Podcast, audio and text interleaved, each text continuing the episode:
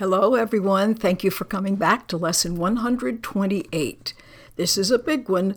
The world I see, that's the key word, the world I see, holds nothing that I want. And then it jumps right in. The world you see holds nothing that you need to offer you, nothing you can use in any way, not anything at all that serves to give you joy. The reason why is because the world does not inherently have any substance. It is not inherently creative. It's more like a big moving picture. Like a picture on your wall can't really do anything.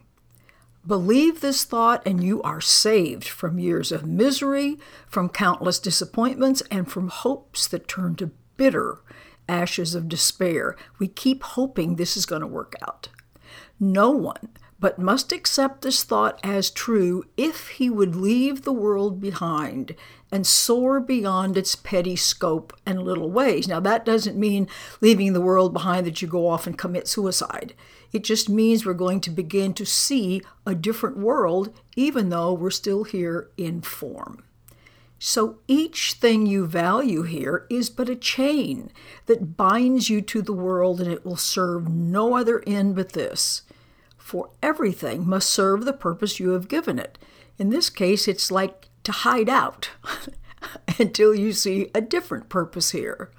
The only purpose worthy of your mind this world contains is that you pass it by without delaying to perceive some hope that where there is none. Be deceived no more. The world you see holds nothing that you want. It's made of fear and guilt. It is our own distress, you might say, dumped out of our minds and showing up as the world.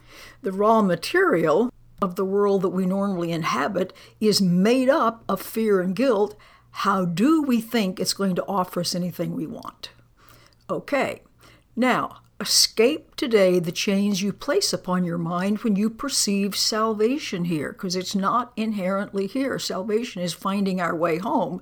So being here is not finding our way home. For what you value, you make part of you as you perceive yourself. All things you seek to make your value greater in your sight limit you further hide your worth from you, and add another bar across the door that leads to true awareness of yourself. In other words, as long as you think you're a little body personality ego, then what we think the world is for is to try to be special and to try to be okay and try to be safe and try to be noticed and somehow try to make all this work. like, oh, it's hopeless. Let nothing that relates to body thoughts, whether that's safety or whether or not we use the body as, as it says, as bait to catch another fish, delay your progress to salvation. You see, this is not the matter that this is bad. It's the matter that it's not the truth of anything. And you can't find love or joy or peace in something that's not the truth of any of those.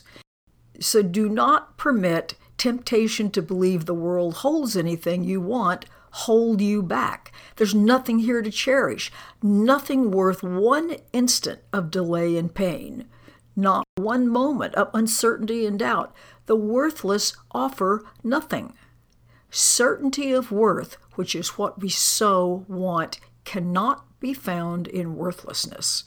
So today we're going to practice letting go of all thought of the values that we have given to the world, like how it's going to offer us something or provide something. Now, I'm not talking about the fact that the world appears to shelter us and give us food and so on, and yet all of those things are outward manifestations of the offerings that we are actually making to the world. We're really the ones who are offering the abundance that we experience or lack thereof, what's in our minds becomes form. We can't say that too many times. So, we leave this world free of purposes we gave its aspects, its phases, and its dreams. We're going to hold it purposeless within our minds and loosen it from all we wish it were. We wish it could provide what we want it to provide. So, we're in the world, but what if we say, I have no idea what anything is for. I don't know what's going to happen here. Thus do we lift the chains that bar the door to freedom from the world to go beyond all these little values and diminished goals. We're so small here. We don't want that. This is the idea of being in the world, but not of it, not of its littleness. So peace and be still a little while and see how far you rise above the world. That doesn't mean the idea of I'm better than the world in some sort of a judgmental way. It's just that it loses its grip on you. It can't tell you what to do anymore. When you release your mind from chains and let it seek the level where it finds itself at home, it, that's referring to your mind, will be grateful to be free a while. So the mind is not all tied up with, I have to do this and I can't do this and how do I get to be safe and so on. The mind knows where it belongs. Free its wings and it will fly in sureness and in joy to join its holy purpose of always love. Let it rest in its Creator, where it is restored to sanity, to freedom, and to love. So give 10 minutes rest today, three times a day, and when your eyes are opened afterwards, you will not value anything you see as much as when you looked at it before. The whole perspective on the world is going to shift by just a little every time the mind is allowed to escape its chains. The world is not where the mind belongs. In other words, the mind is just being forced to focus by us, of course, not by anything outside of ourselves, in a place where it's not at home. And you belong where your mind would be and where it goes to rest when you release it from the world. Your guide is sure. Open your mind to this guide. Be still and rest.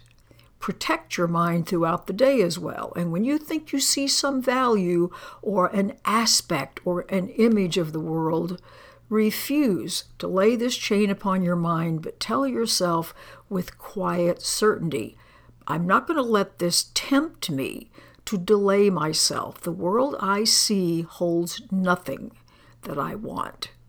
Big, important, weird sounding idea, but you get used to it after a while. Goodbye for now.